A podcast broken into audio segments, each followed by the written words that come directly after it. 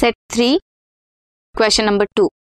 BT toxins are released as inactive crystals in the bacterial body bacterial body में BT toxins release होते हैं as inactive crystals what happens to it in the cotton bollworm body that it kills the bollworm bollworm में क्या होता है ऐसा cotton bollworm में कि वो उसे किल कर देता है? गट जो है बॉल वॉर्म का वो एल्कलाइन पीएच है उसकी कन्वर्ट करता है इनएक्टिव बीटी टॉक्सिन को इनटू एक्टिव प्रोटीन और टॉक्सिन इनएक्टिवेटेड टॉक्सिन जो है, वो बाइंड करता है surface of epithelial cell of midgut of bollworm and वहाँ पे पोर्स क्रिएट करता है, जिसकी वजह से स्वेलिंग होती है लाइसिस होती है सेल की ultimately kills the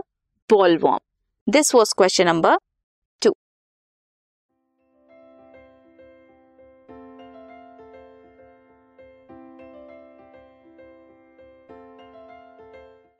this podcast is brought you by Hubhopper Shiksha Abhiyan अगर आपको ये पॉडकास्ट पसंद आया तो प्लीज़ लाइक शेयर और सब्सक्राइब करें और वीडियो क्लासेस के लिए शिक्षा अभियान के यूट्यूब चैनल पर जाएँ।